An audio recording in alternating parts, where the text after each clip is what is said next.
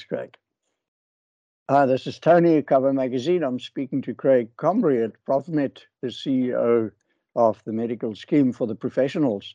Craig, thank you very much. It's great to be chatting to you again. Yeah, good to be with you, Tony. Um, Craig, always an important topic to talk about our healthcare.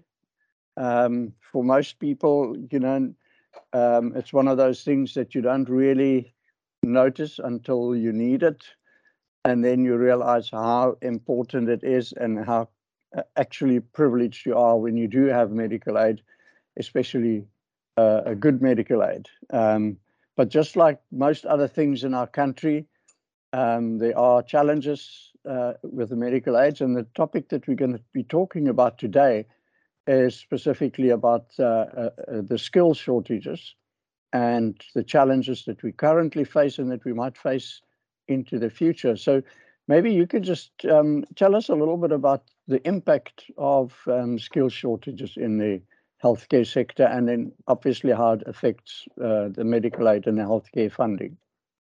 Yeah, thanks, Tony. The, I mean, the skills shortage in healthcare is is is very clear to see. Um, usually, if we look at typically a measure of of a year-on-year increase, such as uh, consumer price index or inflation, um, we realize that the basket of services is driven by, by different factors. But if you have to look at something that we term healthcare inflation, um, one of the major drivers of healthcare infl- inflation is, in fact, the shortage of those healthcare skills. And we can't isolate ourselves or even insulate South Africa versus the rest of the world. We've seen during the COVID pandemic that the rest of the world has also woken up to their own skill shortages as well. And they've done their very best to attract healthcare workers, doctors, specialists, and even nurses to their shores to fill those gaps. And so mm. um, we're facing an exit of, of healthcare skills, and we can't produce sufficient skills to replace them. And so what we have to start really thinking of is how to produce more skills. And it's in effect, a, a very easy economic equation of supply and demand.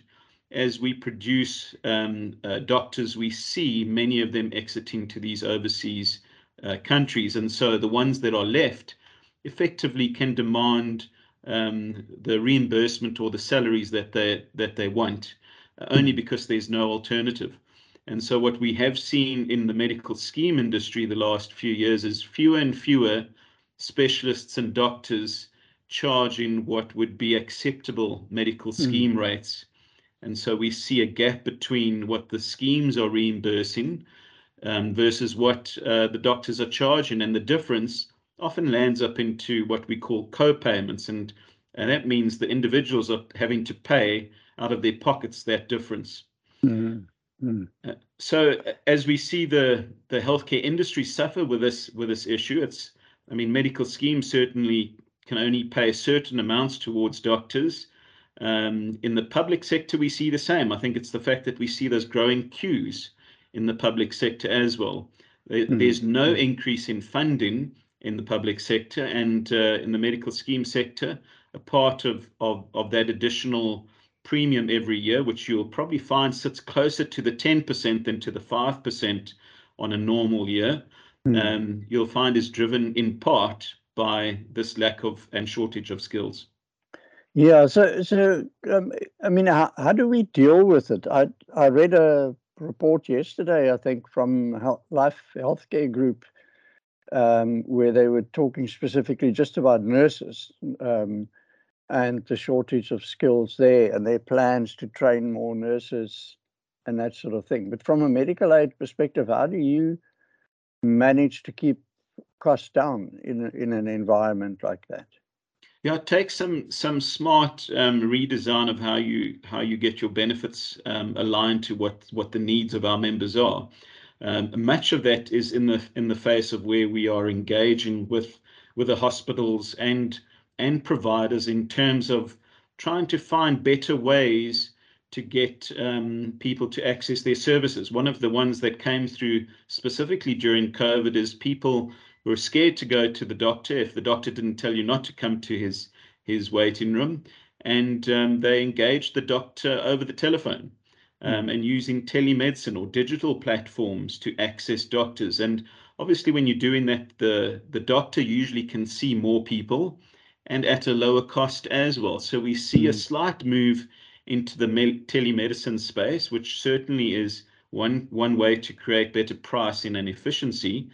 I guess the over in overall medical schemes try and encourage better behavior and healthier behavior mm. and try limit uh, people from having to access expensive healthcare in the end in any event. So what you are trying to do is promote, engage, and educate people on on avoiding um, these these lifestyle diseases that we see more common both in the aged, but we now also see it creeping into the younger population as well. So mm-hmm. education and encouragement, even incentivization, goes a long way in terms of changing some of those negative behaviors and keeping people healthier rather than just paying for when they need uh, mm. to access those mm. doctors.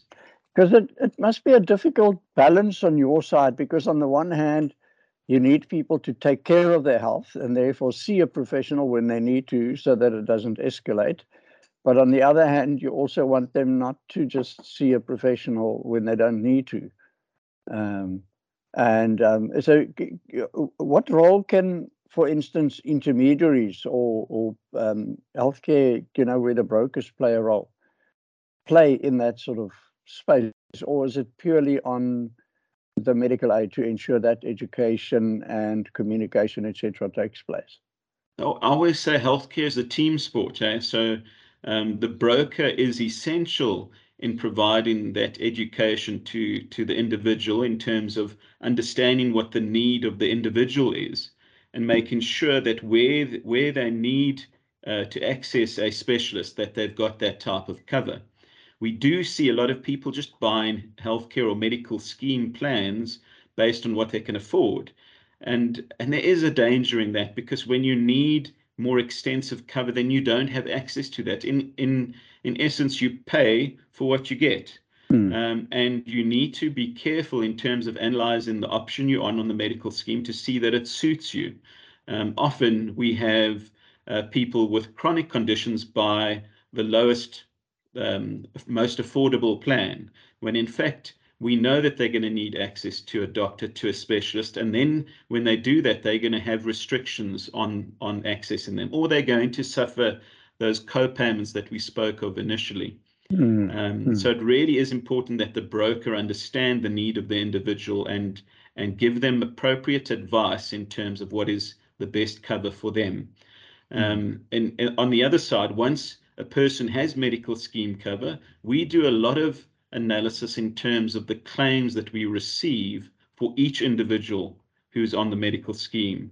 And we have some smart actuarial uh, tools that actually can project and predict um, what their healthcare needs are in, into the future. So often we we use something like a disease management program to engage the individual, and then mm. you can educate the person according to their need. You can actually mm. tell them, look, um, we've seen your weight um, uh, increase. We we've seen um, maybe your diabetes not being controlled.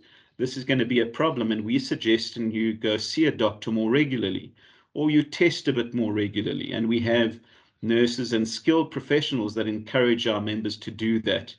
So to avoid the hospital event, you know, those big hospital events, I always say it's, you know, the person who's had the heart attack now all of a sudden wants to have um, or wants to lose the weight and exercise and do all the right behaviors. We need to get the person before they have those those real adverse events and try and help the individual uh, stay away from from the hospital and uh, and long term more severe treatment. Yeah, yeah, that's always the um, I suppose the main focus is to stay healthy and avoid treatment.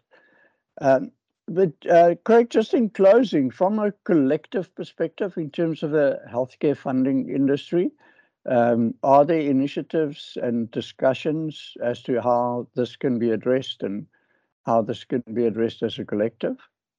Yeah, there's a, there's there are a lot of initiatives that try and move um, the types of cover we provide from what we call curative for so so people landing in the hospital or in front of the doctor to a space where we're trying to get people to actually own their health behavior and own their healthcare consequences Mm. in a way that they take charge of becoming more healthy on a daily basis. And that's that's probably the best uh, money that even a medical scheme can spend when it when it comes to its members. Um, I think there are lots of other uh, initiatives in terms of policy reforms that are coming through from the government. So not all that is said to be national health insurance is a bad thing. Um, it's also a move to try and get our primary care um, space in the right space. You don't always have to access a doctor. You can access a nurse if you need to. Hmm. Um, you can go to a pharmacy if you need to and, and ask the pharmacist to assist you before you, you get to the doctor as well. And so there is this move, and I think there's people are becoming more aware of accessing different types of healthcare services in a smarter way as well. And so that Mm. I think is is is the encouragement that I would give to everybody at the moment. Yeah, great. Craig, thank you so much for your comments. It was great um, chatting to you. And um, yeah, I mean, thank you for um, the medical aids that look after us. You know, um, when you need it and it's not there, that's when you realize how important it is. Yeah, we're happy to be there for you. Yeah, great to be with you, Tony. Great stuff. Craig, thank you so much for your um, discussion.